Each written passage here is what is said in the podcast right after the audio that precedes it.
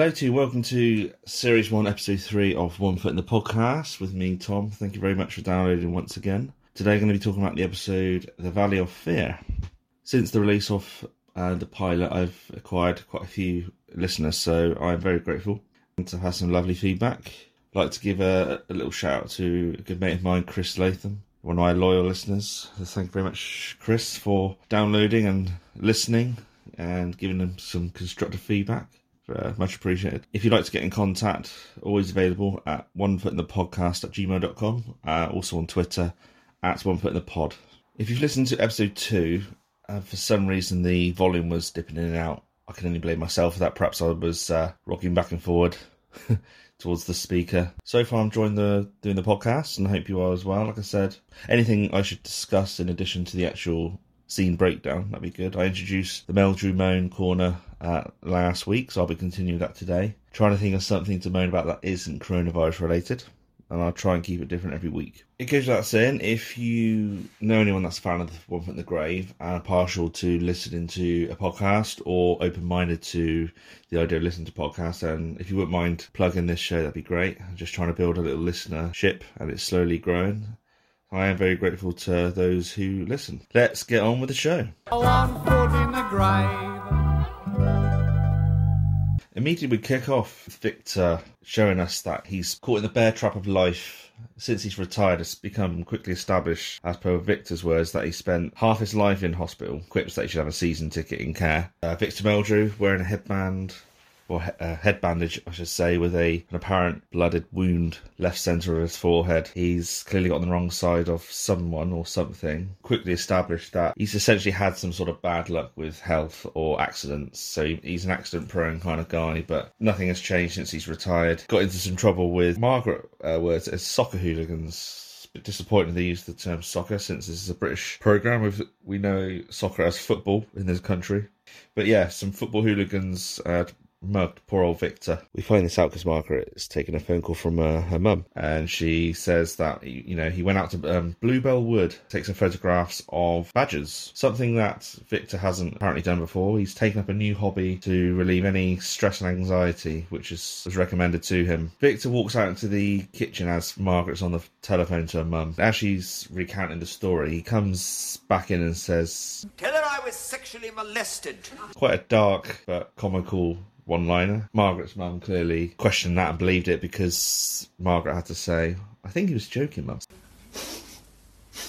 I can still smell it, you know. Smell what? I don't know, but it's worse when you stand by the sideboard. We're not that far into this first scene, and there's going to be recurring, slightly mysterious smell by the, the sideboard. Margaret has, has, has smelled a mysterious smell, something that Victor can't. That will be brought up quite a few times, and poor old Victor just can't smell anything. Something we can speculate that Victor never seems to be on the same same wavelength as people. Again, throughout the series, quite often he is alone in his thought process or his mindset or what he sees and hears. Podcast is all about speculating, really. You know, the mystery behind Victor Meldrew and Margaret to a certain extent. This might might be something minor with this smell by the sideboard that he can't spell, but everyone else can, which we'll learn throughout this episode. But throughout the series, he is a mysterious kind of bloke. I like to think we're all on his side with his thought process and his mindset. Um, I know I am. I think he sees the world as something of a mystery to him. We, he's a mysterious kind of character. He just can't get his head around people's ways and what they see and how, how they experience things. So this sideboard thing might be something very a tiny subject, but I think it's a little bit of foreshadowing from Renwick. Mentioned foreshadowing already in this uh, first couple of episodes. Renwick obviously had a vision of how he would progress the show and progress Richard Wilson's character. It's just food for thought. One little nerdy observation is Victor and Margaret do something that we a lot of people did in the 80s and 90s. When they answered the telephone, they quoted their number. I don't know why anyone would, would do that. Throughout the show, series two onwards, their number is 4291. It's quite a short number. I know that area codes were a digit shorter or a digit less up until the mid 90s. Christ, this is This is unbelievably geeky. But in this first series, it's 770301. I can't believe I'm even observing that. But, you know, this is a podcast dedicated to One Foot in the Grave. And like I did say, I'll be dissecting everything. So, God, that's going to be embarrassing when I hear this back. Anyway, I completely digressed. So, so far, we've learned that Victor has been mugged by some quote unquote soccer hooligans. They've taken his watch, his wallet, his camera, uh, his pen, pen knife, and a brown tweed jacket. The brown jacket will be will will play an important part in the plot as the episode goes on. Towards the end of this first scene, Victor is sits down on the, his settee watching Prisoner Cell Block H, and I don't know why Renwick chose that specific program of him watching. I don't know if it's a tribute to the show, one of Renwick's favourites. I'm sure someone out there can answer that for me. Margaret references that he's taken some sedatives that he should be knocked out any minute and of course within uh, in response to that he denies that it ever works and a moments later he falls asleep holding a cup of tea or coffee i might add surely it would have spilled but there you go we on to scene two Victor's up a ladder. He's scrubbing off some graffiti on the side of his house that reads, The man who lives here is a turd. Simple but funny. He's been described as a turd on numerous occasions in the show. This is the first we see. Once again, her Mrs. Warboys' back in the episode. She didn't appear in the last episode, to my knowledge. Margaret's doing some laundry, comes across some of Victor's underwear. notably the underwear which has threadbare pants and boxer shorts. Now, the gentleman listening to this I'm sure you share my sentiments in that we've all been there. We've all had, well, maybe you haven't, but I certainly have had underwear where that's been threadbare, and the missus has absolutely eyeballed me for keeping them. I just think, you know, use them to the bitter end, isn't it? There's no point in wasting them. Margaret does something that my missus would do in that as Victor's scrubbing off the graffiti, she chucks up his uh, threadbare boxer shorts, which land in his bucket of water, saying that she he can use that to scrub off the rest of the paint. Something that's very Victor Meldrew happens now, where he sarcasm is one of his main characteristics. Proceeds to call, pretend to be speaking to members of his street in response to Margaret and Mrs. Warboys' comment on his boxer shorts out out loud. I mean, he's got a point. Essentially, it's his it's his own underwear. I mean, Margaret's doing the, the washing, so she uh, she probably has some kind of right to take the mick because it's she that's doing his cleaning. But nevertheless, it's in fr- it's front of Mrs. Warboys. I wonder if I could bring in the lady up the road walking her dog at this point. Excuse me, madam. We're asking everyone in the world what they think of Victor Meldrew's disturbing tendency to wear out a pair of Y fronts in ten seconds flat. yes, the Bishop of Durham. What's your point of view on this one, sir? Wanted to address the fact it's semi-interesting that Victor and Mrs. Warboys address do not address each other by first name. One can only speculate why that's the case. I think that's just been the dynamic since they first met. I can only assume Mrs. Warboys and Margaret have been friends for well many decades. Now, given I'm rewatching this show and I haven't seen all these episodes that recently, I can't recall if it's ever discussed or mentioned how they first met each other. I'm going to assume they worked together one time or another. Victor Meldrew never really has too much respect for Mrs. Warboys, but she seems to have a lot of respect for him. She's very gentle and sweet and sort of tiptoes around him and seems a little frightened of him as well because he is quite a sarcastic, well, a sardonic, uh, straight talking individual. But yet she does seem to respect him. So yeah, so Victor's sarcastically shouting across the street uh, to uh, invite others to have their say on his underwear situation. What we take from that scene outdoors is that we we later learn that vandals got in through the side gate and graffitied his wall. I remember talking about whether Victor Meldrew has always been a grump, always been a misery guts. This episode reveals that he probably has been, certainly since he's been living in that, this particular house. The vandals have graffitied what they've graffitied. They've got in through the side access gate, which is important to know, or important to learn, because that's quite vital to the plot and they've gone to the trouble of, you know, writing that the, the man who lives here is a turd. They also don't know him by name, or they might know him by name, but they they they haven't referenced his Christian name anyway. So that by that matter, he has probably always been a grump, and he progressively becomes more and more of a grump. Anyway, back into the kitchen. Victor is a little annoyed with Margaret. She's leaving cupboard doors open, the back doors open, and we'll learn shortly why that is relevant to one of the subplots of this episode. You're right. I can definitely smell it.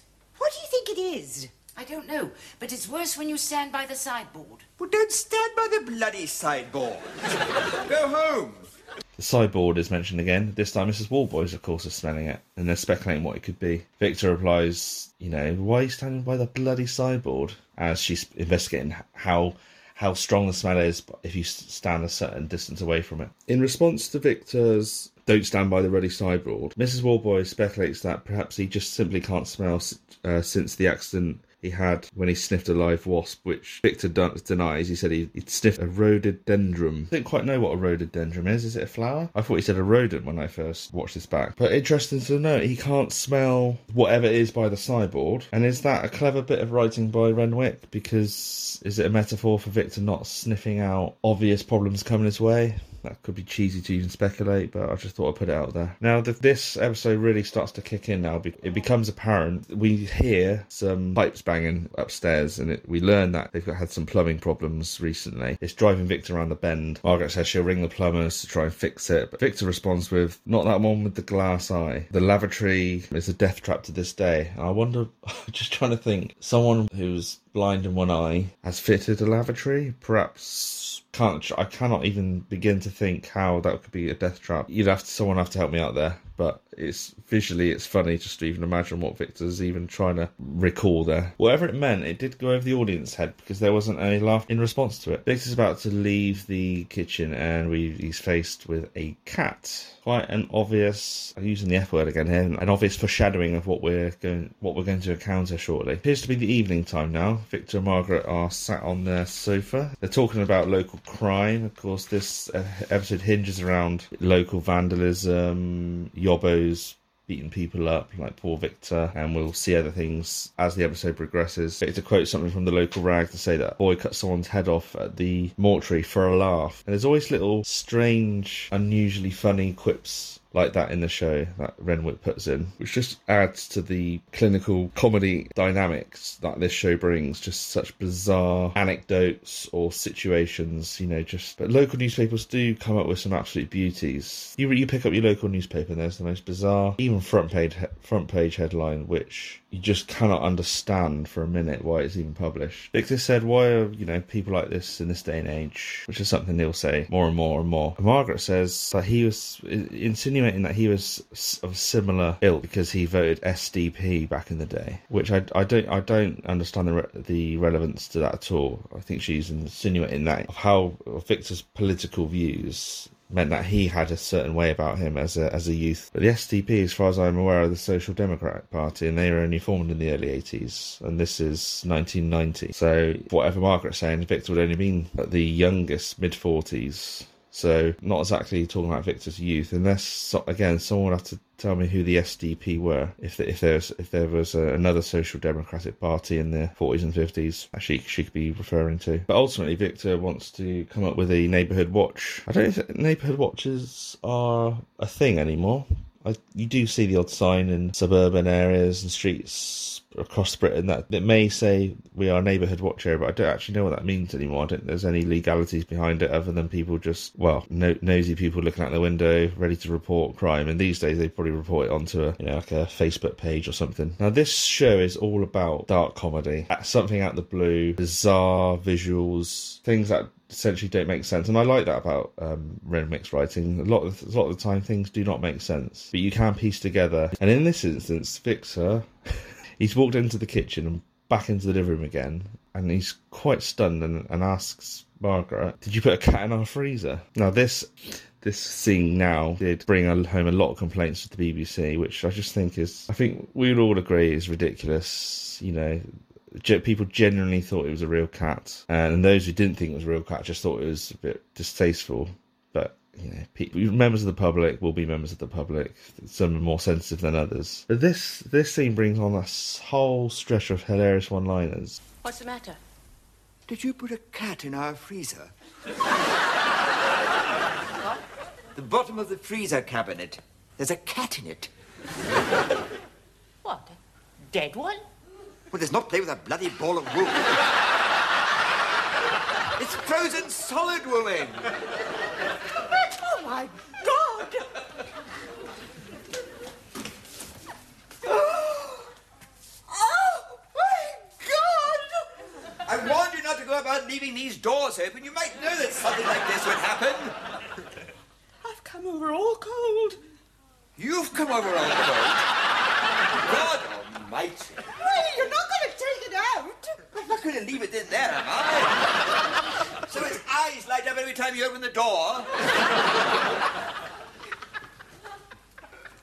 I think I feel sick.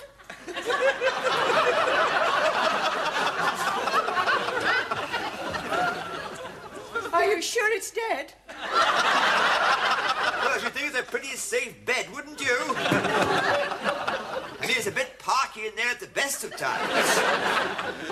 How's it supposed to have kept warm? Rub two fish fingers together to start a fire? How long do you think it had been in there? I don't know. I'll look for its sell-by date. I mean, that's all I need. The end of a perfect day.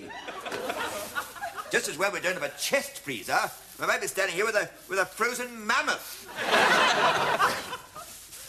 One after the other, Victor's just bouncing back one line after one liner when Ma- Margaret's saying things like, I feel all cold, and how do you think he's feeling? You know, it's, it's down, it's not just the writing, it's down to the acting, really. It's just the, the delivery is just perfect. It is quite an eerie sight seeing, um, you know, a frozen cat led on a tray brought out of a freezer. Now, at this point, you can think, well, it's obvious, you know, Margaret keeps doors open. Side gate from outside was left open. We obviously saw the cat trying to get into the kitchen in an earlier scene, so this is essentially down to Margaret. It's not always Mar- It's not.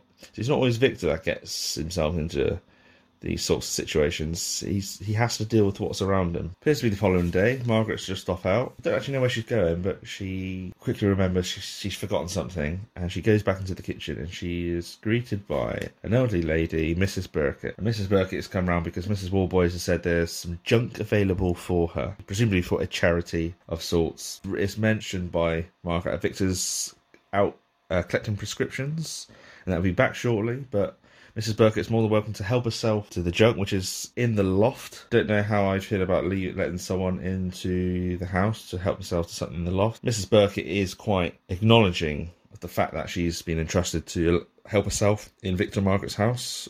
And says, you know, you can never be too careful. The charity finances are all over the place after someone had um, robbed them of their money. So she says they've had to freeze a kitty, which is quite a amusing one liner, which brings a chill to Margaret's spine uh, in that moment. In comes Victor after Mrs. Burkett's helped herself into the loft. He's brought home an obscene amount of medication, which just it's just telling you the kind of ailments he he has or he thinks he's got. It's just a continuation of his hypochondriac, but perhaps does have some ailments along the way. He's of an age where perhaps we do get certain things that go wrong with us at a time of life. Doorbell goes, and it's one Christopher Ryan, who you'll know from The Young Ones and Bottom, amongst other things. Christopher Ryan appears in two episodes. He appears as just a plumber. He, I don't think he's given a name, and he plays twins in a later episode, Hole in the Sky.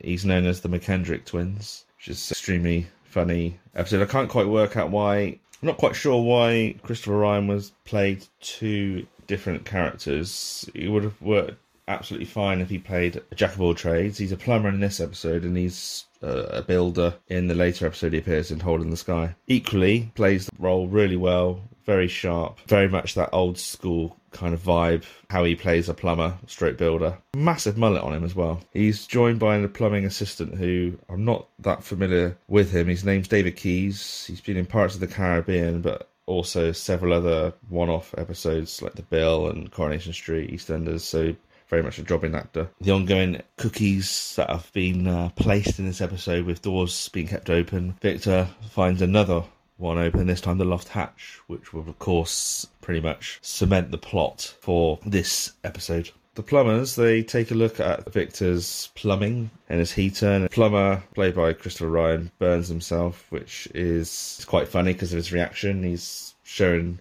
Victor the inside of his thigh, the burn that he's acquired. Apparently, he's used to it because that comes with the job. And he established that the thermostat's knackered and he has to be, come back in three days to fix it. Okay, it's only a sitcom. It doesn't matter. It's, it's not vital to the plot, but I'm sure they would have heard poor Mrs. Burkett in the banging on. Well, they certainly heard her banging, but they would have heard her calling out. Something I forgot to mention is she. I'm sure it's purposely done talks very gently and very soft, which is probably obvious to say that actually, so that we can sort of believe that they wouldn't hear her call out. Maybe I don't know. I still think, given that they're like a meter and a half away from her, they'd have heard someone calling out. Maybe at least gone up into the loft because I don't know. Boilers work entirely with with uh, pipes and whatnot, but you'd think they might do some investigating if they could hear the noise coming from clearly above them. But anyway, thought it was worth noting. Just to rewind a moment, Christopher Ryan's character flabbergasted how hot the tank is, and he says, "We've been testing nuclear warheads on that," sarcastically, of course. And uh, again, I've never never thought about this before, but perhaps that is a little Easter egg from Renwick there to suggest that obviously that isn't the case. Why it's boiling hot? It's just sheer sarcasm, naturally, but is it just to tell us that you know Victor's so such a bizarre character and experiences such strange things in his life that nu- some sort of nuclear testing has been performed on performed on him without him knowing? I don't know, it's just one of those silly little speculative things. I think the favourite line from from Christopher Ryan is It's all right. I'll be all right in a minute. Well, perhaps you can get you some dressing or... Don't tell him that. He'll come back with a bottle of vinaigrette. No, no, no, no. I'm fine. Fine. In response to Victor saying, Would you like me to get some dressing for it? And he sort of ushers that towards the plumber's assistant as well. Don't tell him that, he'll come back with some vinaigrette. Clearly got that sort of stereotypical relationship where the assistant is completely dopey, just trying to learn the job as he goes by the looks of it. It appears to be the following day because Victor is, well, it's quite a bright scene, sun shining through the windows. Victor's eating his cereal whilst reading the paper. Margaret walks in and it's quickly established that she's essentially been with Mr. Burkett all night, uh, which is going above and beyond her call of duty. And I'm only assuming that because he says uh, any any luck, any joy of finding Mrs. Burkett. I just point out that Victor's taken out some earbuds at this at this moment in time, so that that's to give us that belief that he would not have heard her calling out for help. And Margaret recounts Mr. Burkett's anxieties. Uh, she responds that Mr. Burkett is threatened that she's been abducted to grant sexual favours to various sultans of the United Arab Emirates. Quite a creative bit of dialogue that, you know, painting a painting the picture in the Meldrew world of how paranoid people can truly get. The penny slowly is dropped. Victor says he's just not even seen her. Margaret recounts the fact that she left about 10 to 10 the previous day, so that's how we know it's the following day, and to go into the loft to collect the, the junk. The, the banging occurs once again, and yeah, you can see, like I said, the penny drop in. Oh, God, Victor, no. What? You haven't. Haven't what, Margaret? Margaret? and she rushes upstairs to let poor Mrs. Burkett out. On learning that Mrs. Burkett was locked in the locked in the loft unintentionally by Victor, Margaret's obviously got the ump with him, and this is the first time really we see her stroppy with Victor because she is stroppy with him throughout the series, whether it's his fault or not, whether he means to get into get himself into trouble. She is genuinely not happy with him. The next thing we've got the neighbourhood watch at Victor Margaret's house. They're all discussing once again the local crime that's been going on around the area. We see actor Walter Sparrow who's a legendary actor in this field. I know him mostly from appearing in Till Death Us Do Part and Only Fools and Horses as Dirty Barry. The Neighbourhood Watch are discussing a mixture of crime that's been going on in the area, and of course the sideboard smell gets brought up again. You know, you can smell it. Whatever it is they can smell is much stronger if they stand by the sideboard. Can you smell something over here? I've been saying that all week. What is it then? I don't know, but you can definitely smell it. And yet you can't smell it by the window. No, I know you can't. Ah, it's, it's worse when you're standing by the sideboard. Look, I, I can't smell anything here, Margaret. No, you can if you go over there. you can't smell it over here. What's it going over there for? Oh, I can smell it here now, all right. Well, go back over there then. I wonder why you can't smell it here. No, it says you come through from the kitchen. Can you smell it, Mrs. And Sanders? this is where you smell it worse, when you stand by the sideboard. I'll see if you can smell it by the window. No, you can't smell it, not by the window. You can only smell it by the sideboard. Look, for Christ's sake, it's perfectly simple. Everyone just stay away from the bloody sideboard. The sideboard thing, as a side note, isn't doesn't really click with the audience. They don't really find it that funny that it's some mystery mystery but amusing continuation throughout this episode. We'll come to it in a moment, but we, we can speculate what that smell certainly could be. Going back to Walter Sparrow, he recounts a funny anecdote on crime in the area where he said a gentleman called Mr. Melrose, he can't get out of his house since the crime in the area, not since he's had the new locks fitted in his home, which I thought was quite funny. He's right, they're vandals, all of them.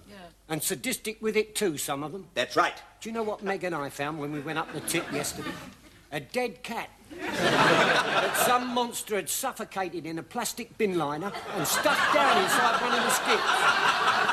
They must be searching's too good for them. There's another character here called Mr. Prout, who also appears in the first episode of the second series in Luton Airport, No One Can Hear You Scream. I thought it was interesting that he returns again for series two. He seems to be sort of a someone that would certainly get on Victor's nerves. He doesn't quite take things seriously. He's not always, he's not exactly Mr. Cooperative in, in conversation with Victor. Victor actually shows he's got a gun on his um, person. He carries a, he calls it a deterrent that kind of shocks the, the neighbours in his li- living room. They're not quite focused as it is with this smell by the sideboard and just, they're just there to gossip. And eventually Victor loses it with them, raises his voice and essentially gives in and says, look, just put on Emmerdale. And that's the end of that scene. We're in an external shot now. Now, because Victor has been, had been robbed, he is on the lookout for a replacement brown tweed jacket comes across a Del Boy type on the market. Cheeky Cockney will just try to sell him anything, anything that's clearly rubbish. Victor sort of plays along with it just to test the fact that he's will sell anything, will say anything positive to make a sale. Victor spots his apparent jacket and he has a little tussle with the market trader. And in the midst of the struggle, the market trader sees the gun in Victor's bag, which I, I don't obviously Victor doesn't mean for it to be, you know, on show. It is there just as a deterrent, but it's enough for the market trader to let him have the jacket for free, and Victor walks off. After the market scene, Victor bumps into Mrs. Warboys, and she said, in reference to Victor carrying a gun for a deterrent, she got her, and she quotes her eldest son who dug up their garden. My eldest, Harold, found it when digging up in the garden. She says, I saw him start wagging his tail, and I thought, hello. And I watched this back. I thought, oh, so she does have some family then, because she only ever references cousins and nephews and whatnot. But you think, tail, well, you haven't got a son then, have you? I just thought the innocence of Mrs. Warboys.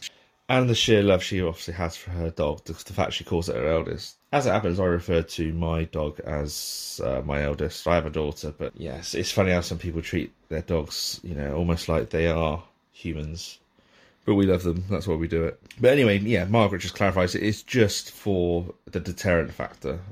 Victor snatches it off her and lobs it over the nearest wall he can find, which is such a huge risk. And he's trying to, essentially, he's just trying to save himself and her. He lobs it over a wall and it lands on a, a bowling green. and the first thing one of this elderly chap says is, "Oh, it's Mrs. Warboy's hand grenade." So she's obviously been gossiping in the local area that she's found this grenade and a familiar actor you may recognise, uh, Mr. Jake Wood, who plays Max Branning from EastEnders. Also has another one-off part in um, Only Fools and Horses and Jolly Boys Outing. Thought I should note. But yeah, he, he Jake Wood and this other chap, um, they're probably playing a couple of 19, 20-year-olds. They see Victor led on the floor because he's trying to not, you know, he thinks the grenade is live. And they both try and resuscitate him. And Victor fights them off. It's, it's a bit hammy acting, I've got to say, even by Victor Meldrew actually, with the he's fighting them off, but he's essentially slapping them away, which just doesn't look quite uh, well choreographed, but still comedy value in in itself because of the the mix up and confusion. We're back in the living room. Margaret's on the telephone to her mum once again, and she's just confirming that, amongst other things, that the smell by the sideboard cabinet is now gone. And would you believe it? I did not. I did genuinely didn't mean to say that. Victor can now smell whatever this mysterious stench is by the sideboard. And if the big reveal also with the jacket is she, that she being Margaret, said the police have raided a, a, a tower block of flats nearby and recovered some of Victor's stolen possessions, including the brown jacket, which means I think I've just carried out an armed robbery in broad daylight. Never mind. I'll put the kettle on. the irony of this episode is Victor has carried out crime, a live um, or daylight, literally daylight robbery So I would like to think that I would have thought Victor is a good, he's a decent human being. He would have returned the brown tweed jacket jacket that he nicked. But yeah, typically, Victor can now smell whatever it is by the sideboard. What the Hell can I smell by this sideboard? Now, people speculate that the smell is the cat, but from the very first scene, before the cat is discovered in the freezer, that smell is apparently obvious to Margaret, Mrs. Warboys, and all the neighbor- neighbours. So it couldn't be in the cat. The cat, wa- the cat was very much alive shortly after that scene when Victor was not letting it back into the kitchen. So, an unanswered mystery.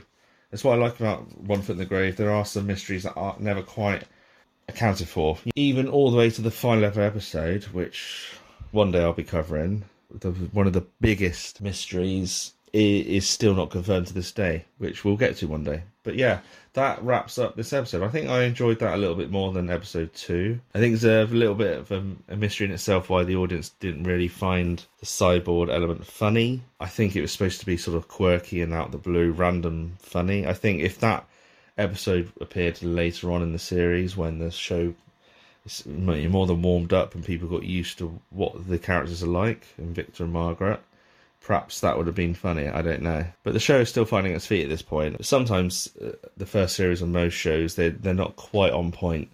Not until they developed enough characters or developed enough storylines for the viewer, the audience members understand those character quirks and what they like in nature and the whole black dark comedy element of the show that these random things happen to Victor and Margaret, mostly Victor. Yeah, that wraps up the episode The Valley of Fear. Thanks once again for listening to episode three. Next time I'll bring you episode four, titled I'll Retire to Bedlam. Once again, if you'd like to get in contact, you can email onefootinthe podcast at gmail.com or follow my Twitter at onefoot in the pod. Any feedback is greatly appreciated. Give the Twitter account a follow. Hopefully, the audio is a little clearer on this episode. And I'd also like to point out that the artwork for this podcast created by me on Microsoft Paint, hence the lack of professionalism and the blurry content. Final segment of the show the Meldrew Moan. Oh, I do not believe. Will you look at this? Bastards! Can you believe the nerve of this? I'll skin their ruddy hides for them. My Meldrew Moan this week. Oh, it's so hard not to choose coronavirus related matters, but I promised I wouldn't yeah, even um, mention it, and I've broken that promise.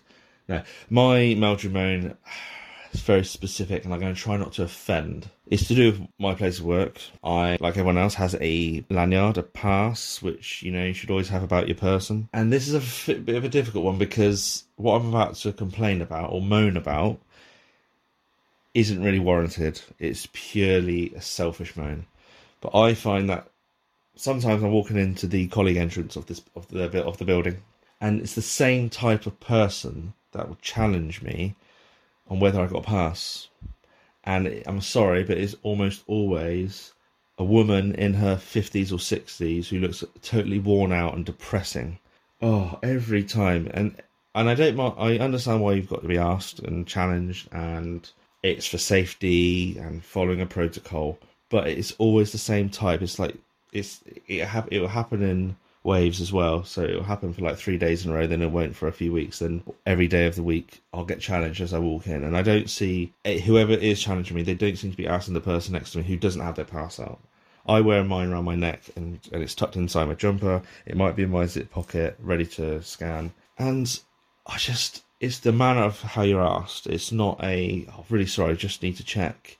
Got your pass on you because you know we've had some security problems lately. It um got your pass, and it's the look you get. It's quite rude and blunt, and I feel like essentially, if I read into it, I feel like well, I'm this male guy who I don't know. I'm not. I don't look particularly hard, and I dress smart for work. I like to think I dress smart for work.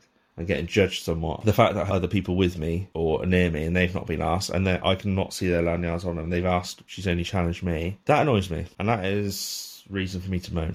And what I tend to say back is, "I've got mine. Have you got yours?" Even though she she'll have it in her hand and she'll give me like the most bemused look, and I'll just walk on. Anyway, that's annoying. And every time I walk towards the colleague entrance and I see a, a middle-aged woman with a certain look, okay, here we go. I'm going to get challenged again. It's never a bloke or a young woman. It's always the same type of person, and it annoys me. And actually, as I say this, I realised that this is in connection with the show because Victor Meldrew was a security guard. So I'm sure Victor would have great joy in challenging anyone walking into his building. That's it from Meldrew Moan. Thanks very much once again for listening. I hope you enjoyed the show. Still very much new to podcasting alone, but please do uh, stick with me.